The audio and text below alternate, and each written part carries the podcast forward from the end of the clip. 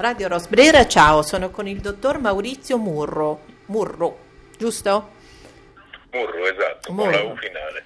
Eh, senti, eh, Maurizio, è un piacere per me presentarti ai nostri ascoltatori. Sei un medico e mm, l'occasione è venuta dalla conoscenza di un altro medico, il, dovi, il dottor Gavino Maciocco, eh, che mi ha consentito, mi ha dato questa grande opportunità di sentire un podcast altrui e io li studio molto volentieri e, e ovviamente quelli che poi hanno diciamo così e ci danno l'opportunità di conoscere ambienti, pensieri e anche argomenti che non sono tanto frequenti in radio e nell'informazione e così ho scoperto questa attività che il dottor Maurizio Muro molto sinceramente dice di fare in modo eh, così, non, non professionale, ma spinto un po' da altre persone a farlo, che è stata proprio quella di registrare questi appunti africani per i medici del QAM, giusto? Giusto, giusto. Eh, adesso il QAM ha cambiato nome, lo ha ampliato, si chiama Medici con l'Africa, trattino QAM. QAM. Senti, parlaci un po' eh, intanto della tua esperienza perché secondo me rende ancora più prezioso il tuo contributo radiofonico e, ehm, e anche questa esperienza ultima che speriamo tu possa trasferire un po' anche nella nostra radio. Ma vedrò di essere breve. Eh, io sono medico, come hai detto, ho, ho lavorato per più di 30 anni in vari paesi africani quasi sempre nell'Africa dell'Est, 11 anni in Tanzania, 11 in Uganda, poi Burundi, Ruanda ed altri paesi. All'inizio, come tutti quanti i volontari che partivano 40 anni fa più o meno, eh, mi sono occupato di medicina clinica in due diversi ospedali nel sud della Tanzania, poi sono passato ad interessarmi di politica sanitaria, economia sanitaria, gestione dei servizi sanitari. Ho lavorato in uh, tre diverse università, due in Uganda e una in uh, Tanzania. E poi ho smesso di lavorare in modo intenso, e sono piuttosto avanti con gli anni, e eh, ogni tanto faccio qualche, qualche consulenza, le ultime le ho fatte in Bangladesh nei campi dei rifugiati Rohingya. Eh, quando sono in Italia, a Modena, faccio volontariato in carcere e in carcere eh, ho fatto volontariato fino a eh, quasi un anno fa perché forse alcuni degli ascoltatori ricordano che l'8 di marzo dell'anno scorso ci furono sì. varie rivolte in, in carceri italiane, cominciò tutto proprio qui a Modena e il giorno dopo, il 9 di marzo, se ben ricordo, eh, iniziarono eh, le misure di confinamento a causa della pandemia. Da allora non sono più entrato in carcere come non ci sono più entrati i volontari qui a Modena. Eh, è partito, visto che non si, poteva, non si potevano incontrare i detenuti in presenza, è partito un progetto per la realizzazione di trasmissioni radiofoniche eh, destinate ai detenuti attraverso un progetto che già esisteva e al quale noi ci siamo associati, si chiamava Edu Radio. Eh, io in carcere insegnavo inglese ai, ai detenuti italiani, italiano a quelli stranieri e ogni tanto facevo delle discussioni, guidavo delle discussioni di politica internazionale mi è stato chiesto di fare dei file di politica, sulla politica internazionale, dei file audio, li ho fatti e siccome avevo molti dubbi sul fatto che fossero fruibili, sì. pensavo fossero un po' troppo noiosi, eh, li ho fatti ascoltare a vari amici. Alcuni di questi eh, mi hanno chiesto di realizzarne per un gruppo di appoggio del, dell'organizzazione non governativa Medici con l'Africa, QAM, che è credo la più vecchia, la più vecchia organizzazione non governativa italiana che si occupa di sanità in Africa, eh, 70 anni di vita. E questi podcast che ho fatto per eh, questo gruppo di appoggio del QAM si chiamano appunto Appunti Africani, eh, riguardano quasi esclusivamente l'Africa, ma non solo, infatti ce ne sono alcuni che riguardano uno che riguarda lo Yemen, il Libano, i Rohingya, gli Uiguri, eccetera, e, altri, e altri, altre popolazioni o crisi delle quali poco si parla. Il progetto per i detenuti è stato chiuso, quello per eh, i medici con l'Africa Cuban per adesso continua. Siamo arrivati finora, mi pare, a 19, 19 file audio su argomenti vari. E io ne ho sentiti e ti confermo che mh, io li ho trovati interessanti anche perché molto documentati e come mi dicevi ieri, appunto, pur non essendo la tua professione, quella del giornalista, ma si, no. ehm, si, si comprende lo scrupolo nel appunto meno opinioni e più documentazione, che poi è quello che mh, per certi argomenti dovrebbe essere veramente la base, no? Quindi se molti non dessero fiato alle trombe ma studiassero si avrebbe molto meno spazio eh, acustico occupato, impegnato in sciocchezze e ci sarebbe più tempo per capire meglio come siamo messi e dove stiamo andando. Premesso, premesso che una delle cose che appunto mi ha spinto a chiamarti con una certa sollecitudine è proprio che dell'Africa si parla relativamente poco, si parla mm, in modo un po' superficiale, eh, è così vasto eh, l'argomento che spesso riguarda altri continenti che eh, o con nutriti aspetti geopolitici che però appunto sono spesso eh, difficilmente eh, verificabili se non si pratica questo argomento.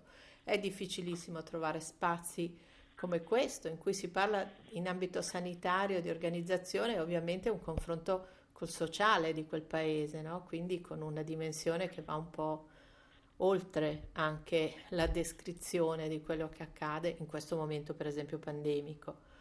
E quindi poter avere un quadro e un contesto nel quale così cominciare a, a, a avere un'opinione ehm, forse è utile. Ehm, al di là, appunto, dicevamo proprio ieri che abbiamo deciso di non parlare dell'accadimento eh, molto doloroso eh, di questi giorni, che ha visto protagonista un nostro ambasciatore, un carabiniere della sua scorta uccisi, e abbiamo deciso appunto di non parlare di questo aspetto, ma di, eh, di affrontare, di cominciare ad affrontare proprio quello che è il tuo ambito, Maurizio, cioè dare un'idea, per esempio, di che cosa sta succedendo in questo momento nelle aree che tu conosci di più per quello che riguarda la pandemia. Eh, la pandemia in Africa è, una, è, è un problema abbastanza, abbastanza complesso. Eh, se si guardano i dati ufficiali, eh, l'Africa con 54 paesi eh, e 3 miliardi, 1 miliardo scusa, e 300 milioni di persone eh, contiene circa il 17% della popolazione mondiale, però finora ha riportato casi confermati di Covid-19 pari al 3,6% del totale mondiale e un numero, una percentuale di morti pari al 4%, cioè praticamente ci sono meno morti in eh, tutto il continente africano a causa del Covid eh, di quanti non ce ne siano quasi in Italia, cioè ci sono poco di più. In Africa sono circa 100.000 morti per, eh, a ieri, 100.000 morti per Covid, in Italia sono 96.000 più o meno. Però eh, sono state fatte varie ipotesi per quale motivo l'Africa sarebbe colpita in modo meno grave dalla pandemia. La prima cosa che è venuta in mente a tutti coloro che conoscano un po' i settori sanitari africani eh, è che ci sia un, uh, grave, una grave sottostima dei casi. All'inizio della pandemia solamente il Senegal e il Sudafrica potevano eseguire testi per identificare il, eh, il coronavirus. Adesso tutti i 54 paesi hanno laboratori in grado di identificare il virus. Avere i laboratori però non è sufficiente, occorre avere anche i reagenti, eh, avere le, le, capacità di eh, testare persone non solo nelle capitali o nelle grandi città ma anche nelle aree rurali. Per cui una sottostima dei casi è sicuramente, sicuramente eh, possibile, anzi è, è una certezza, però i casi sono sottostimati anche in Italia e da altre parti. In Africa sicuramente la sottostima è più grave.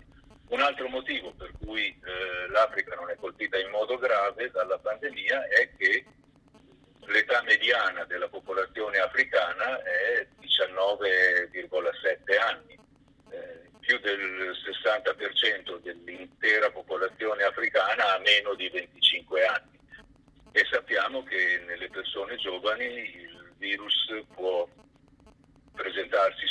in maniera asintomatica o comunque con sintomi non gravi che non richiedono l'ospedalizzazione o magari se la richiedono può, può, il caso può essere diagnosticato come una malattia respiratoria non grave e quindi non essere incluso nelle, eh, nelle statistiche. Proprio oggi però, ed qui le cose si complicano ulteriormente, proprio oggi stato, sono stati resi noti i risultati di uno studio fatto in eh, Nigeria, eh, in quattro stati della Nigeria, fra i quali anche lo stato di Lagos, la capitale economica del paese. Secondo questo studio sarà bene comunque che venga studiato a fondo, analizzato, eccetera. Comunque, secondo i risultati di questo studio, il 25% della popolazione di questi quattro stati ha, ha incontrato il virus. Eh, magari non ha sviluppato i sintomi, ma è stato infettato. Il 25% a Lagos significa eh, circa 4 milioni di persone nella sola città di Lagos. Quindi 4, 4 milioni di persone sarebbero 4 milioni di persone, di persone nella sola Lagos sarebbe più di quanto non venga riportato ufficialmente in tutto, in tutto il continente. Eh, per cui eh, bisogna, cioè, dobbiamo tenere presente una cosa che secondo me è fondamentale. Eh, questo virus 14 mesi fa non sapevamo nemmeno che esistesse eh, le cose che non sappiamo, quelle che crediamo di sapere ma in realtà non sappiamo in modo completo e quelle che ancora ignoriamo sono, sono moltissime, le cose che sappiamo sono poche, quelle che ignoriamo sono tante. Poi c'è la complicazione delle varianti, per cui eh, come diceva Saint Just, il, l'elogio dei generali si fa alla fine della guerra e, e anche tante considerazioni su questa pandemia faranno, saranno possibili più avanti. Il, il cacofonico suono dei vari esperti, virologi che si alternano o sui giornali o nelle televisioni, nelle radio e dicono cose che si contraddicono fra di loro, nel tempo si contraddicono, contraddicono anche se stessi va tutto bene, voglio dire, probabilmente nessuna delle cose che dicono è una sciocchezza, però sono, non sono verità assolute, sono verità parziali che sarà possibile modificare nel corso del tempo. Invece di utilizzare toni assertivi sarebbe più corretto usare l'arte, l'arte sana del dubbio.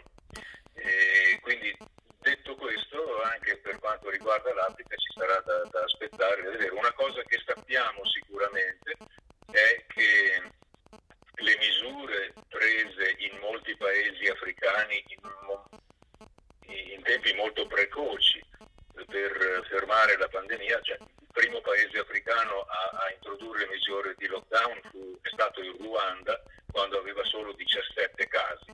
Quindi sono, sono state misure introdotte molto precocemente che hanno condotto a, a danni economici enormi, eh, questo è vero per tutti i paesi del mondo ed è vero particolarmente in, eh, in, Africa e hanno avuto anche delle conseguenze nefaste sui, sui sistemi sanitari di questi paesi. Eh, la, L'OMS ha studiato, l'anno scorso ha pubblicato i risultati di uno studio in 14 paesi africani eh, su cinque servizi sanitari essenziali, le visite ambulatoriali, i ricoveri ospedalieri, i parti assistiti da personale sanitario, il trattamento dei casi confermati di malaria e le vaccinazioni. Praticamente hanno constatato una diminuzione del 50% nell'erogazione di tutti questi servizi tra il gennaio e il settembre del 2020. Nella sola Nigeria le morti materne sono quasi raddoppiate nello stesso periodo, per cui gli effetti indiretti della, della pandemia eh, sembra che siano più gravi di quelli, di quelli diretti, cioè delle morti eh, e, de, delle malattie e dei ricoveri per, per malattia. Senti, il, la prospettiva a questo punto, mentre noi siamo qui a preoccuparci della dimensione vaccinale, quindi de, della, quando arriveranno, come, in che misura, se basteranno, eccetera, eh, lì mi sembra di capire che vada ben oltre l'attesa del vaccino. Sì, eh, beh, i, i, vaccini in Africa eh, stanno, stanno arrivando adesso, oggi ne sono arrivate alcune alcune migliaia di dosi del vaccino AstraZeneca in, in Senegal. Sono pochi i paesi che hanno cominciato a vaccinare, il Sudafrica, l'Algeria, eh, il Marocco, la Guinea, però eh, i numeri sono, sono, bassissimi e sicuramente prima di arrivare a, ad avere effetti sensibili sulla diffusione del virus grazie ai vaccini, nei paesi africani bisognerà aspettare ancora molto tempo. Secondo alcune previsioni non si a vaccinare, non si riuscirà a vaccinare il 70% della popolazione africana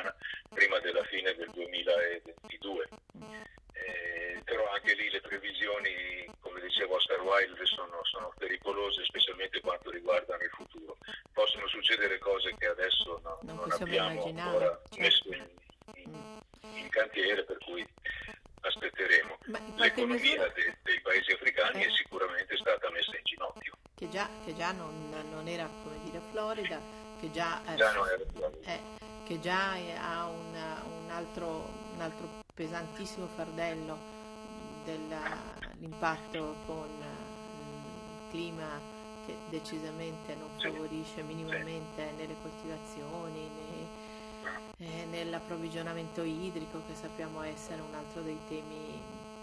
Diciamo. Eh sì, l'Africa ha tanti, tanti problemi, l'urbanizzazione galoppante in città che non sono preparate ad avere un flusso di popolazione così ampio. Almeno una ventina di paesi africani sono in preda a conflitti armati che ovviamente hanno conseguenze deleterie sui sistemi sanitari, sull'economia, sulla vita sulla vita delle, delle persone.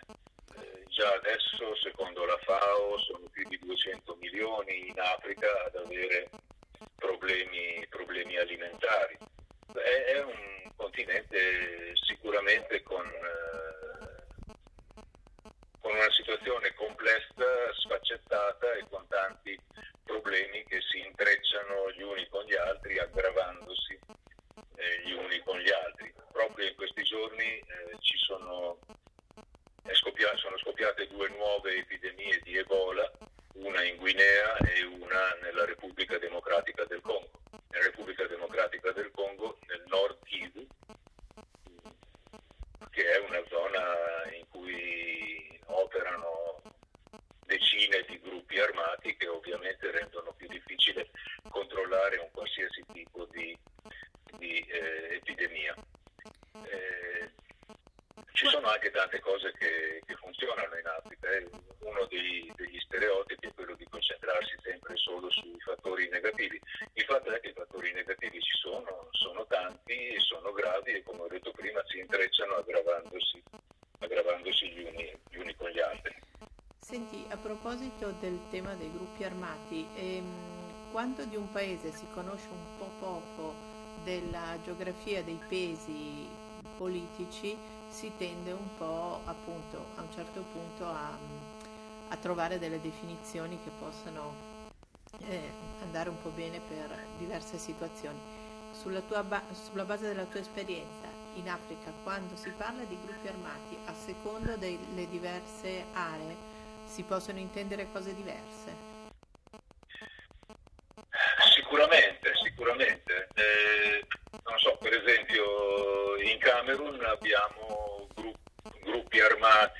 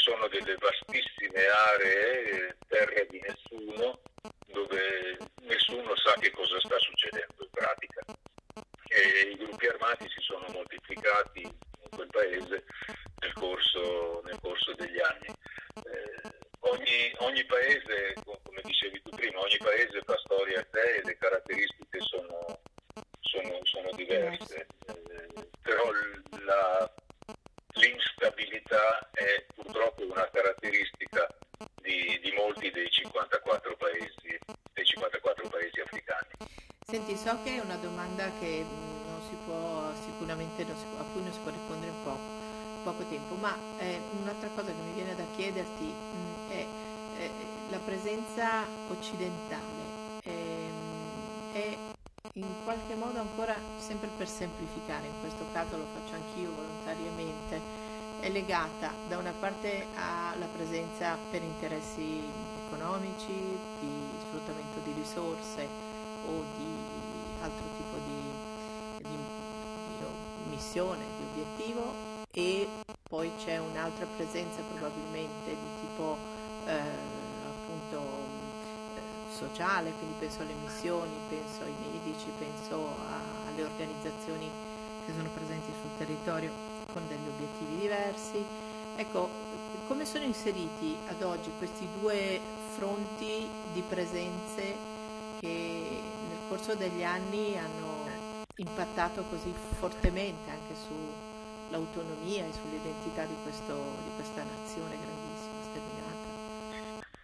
Eh, anche, anche, questo, come, come hai detto tu prima, è, è, una domanda alla quale eh. è praticamente impossibile rispondere in alcuni minuti sono decine di libri che sviscerano sì. questi argomenti, eh, non, tanto, non tanto e non solo a livello continentale, ma anche a livello di paese, presenza occidentale eh, molto spesso delle ex potenze coloniali si espleta in modo diverso nei diversi paesi e a seconda dei, delle vecchie potenze coloniali.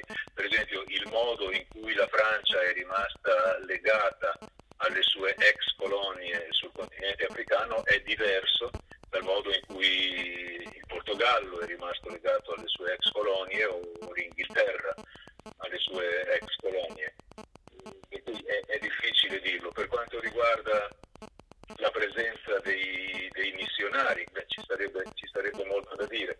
Eh, in, in, molti di questi paesi eh, all'inizio, del, dire, all'inizio del, del, del secolo scorso i servizi sociali, sanitari, educativi erano lasciati nelle mani delle istituzioni religiose. Le potenze coloniali si occupavano soprattutto di, di sfruttare, eh, come dicevi tu prima, le risorse minerali, materiali, ma anche le risorse umane di, di, quei, di quei, paesi. Eh, molti dei leader africani degli anni 60-70 sono stati educati, eh, istruiti, istruiti eh, in,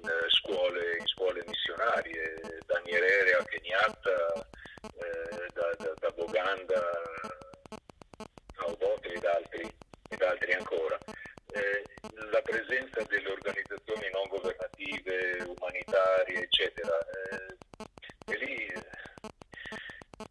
a volte sono a volte sono stati strumenti di penetrazione che hanno promosso le politiche commerciali dei paesi di origine. Eh, a volte sono state invece espressione di una sincera volontà di solidaristica. Eh, è, è, difficile secondo me generalizzare. Certo.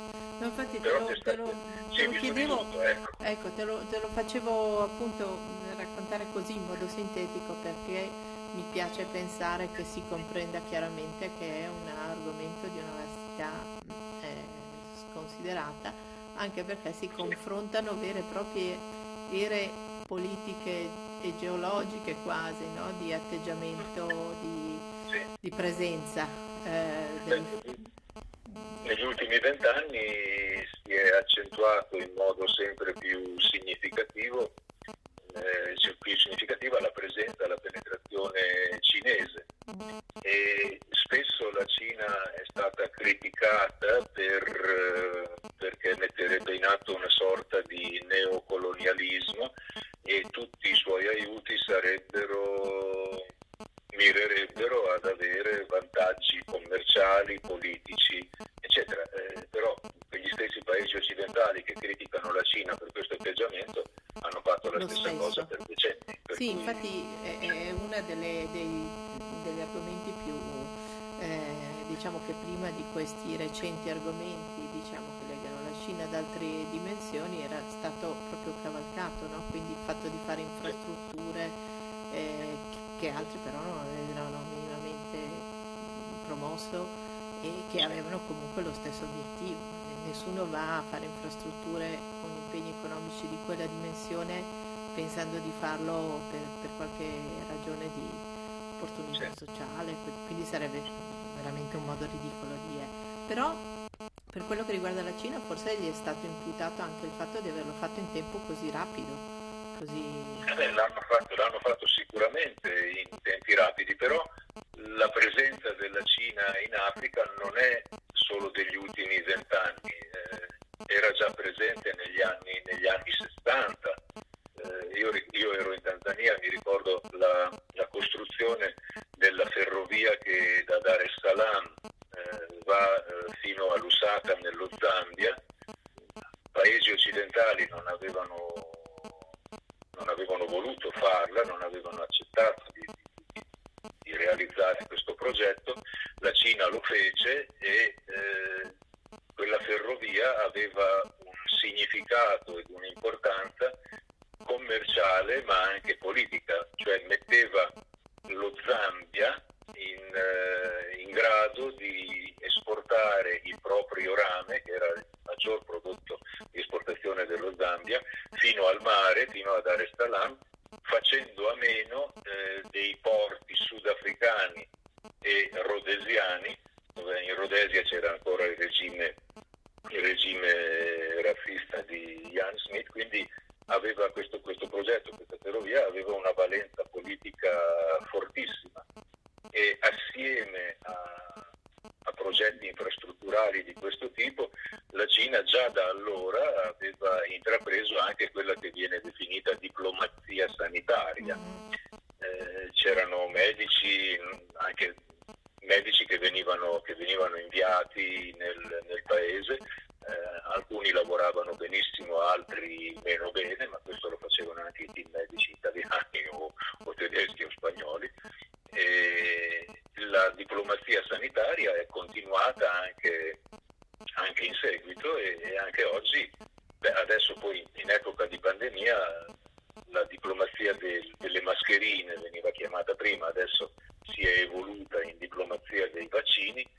Eh, praticamente eh, la Cina, eh, la Russia eh, si, si stanno, stanno facendo passi da gigante nel promettere e probabilmente anche nel fornire nel prossimo futuro vaccini ai, ai paesi poveri, eh, non, solo, non, solo, in Africa, ma anche in Africa. La Cina prevede anche di mettere in piedi eh, industrie per la produzione di vaccini sul suolo, sul suolo africano. Eh, già avanzati sono i progetti per farlo in, in Marocco, per esempio.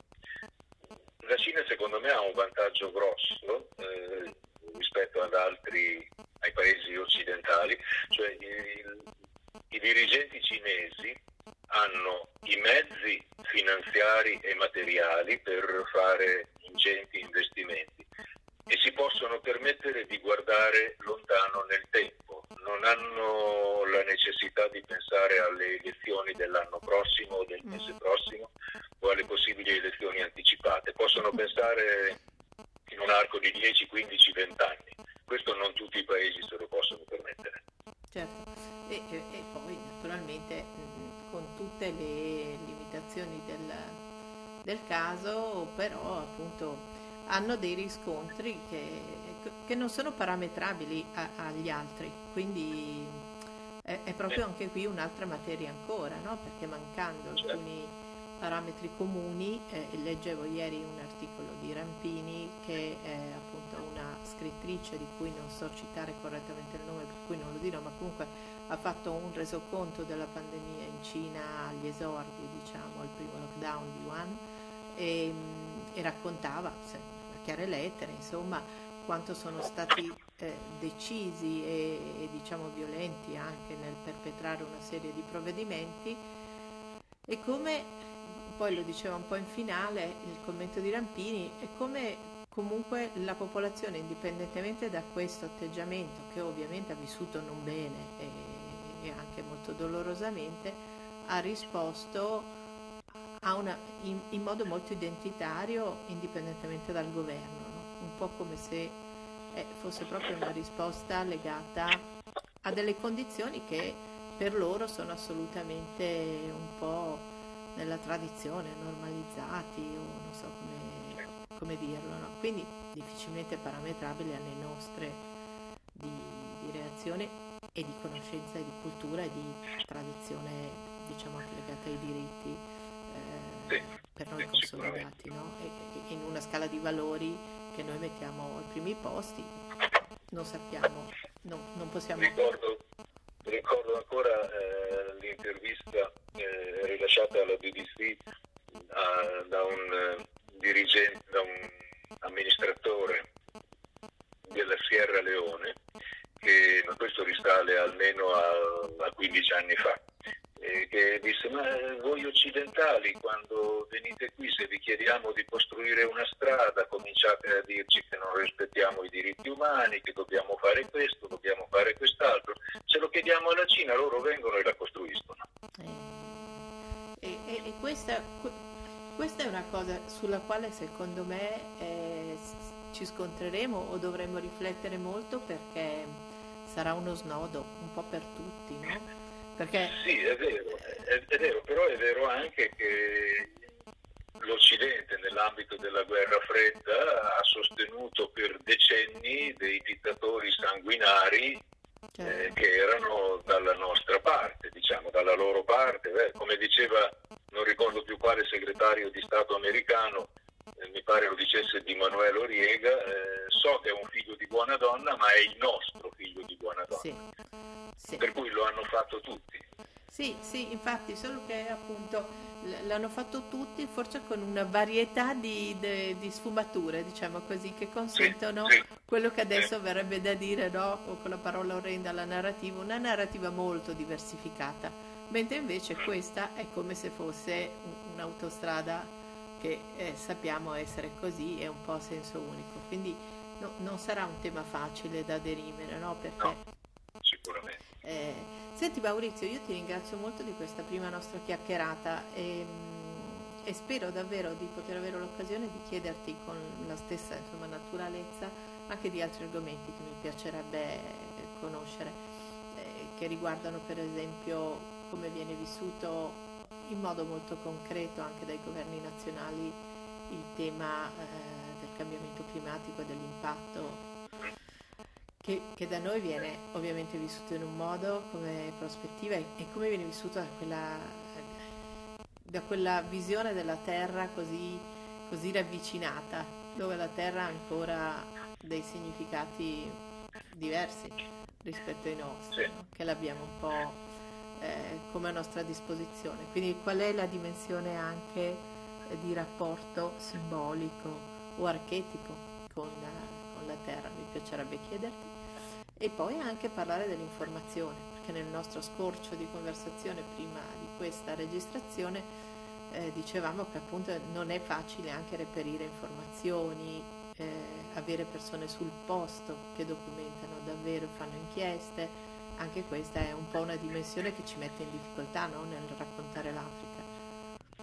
Certo, certo, le, le, le fonti ci sono, eh, occorre avere, io credo, una, una base culturale di, di, una base culturale che ti permetta di, di valutare l'attendibilità e l'obiettività delle, delle varie fonti che ci sono adesso Internet ti mette a disposizione per esempio la possibilità di consultare quotidiani locali di quasi tutti i paesi sì. africani. Eh, lì occorrerebbe sapere distinguere tra quelli che sono troppo filogovernativi e quindi poco obiettivi, quelli che lo sono meno, quelli che sono veramente indipendenti eh, quando si dichiarano tali, eccetera. Le possibilità ci sono, le possibilità ci sono eh, occorre molto tempo,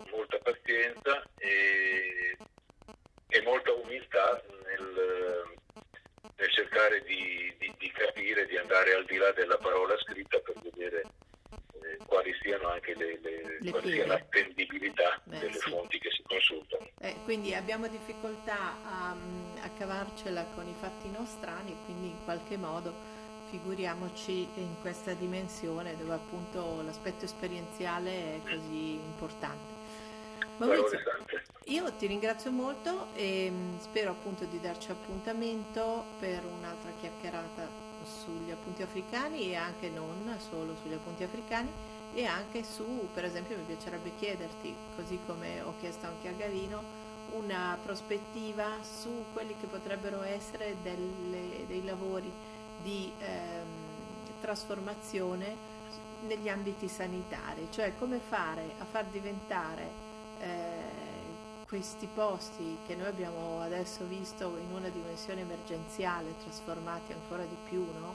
in, un, in luoghi dove la gente fa un po' fatica, ha paura ad andare in ospedale, ha paura di, così, di, di andare in luoghi che prima erano visti anche come luoghi di cura, luoghi di, eh, dove risolvere no? anche la situazione di, di malattia e quindi se c'è la possibilità di immaginare un futuro in cui anche queste strutture possano veramente trasformarsi, cambiare e superare il gap di tanti anni in cui non ci si è molto occupato.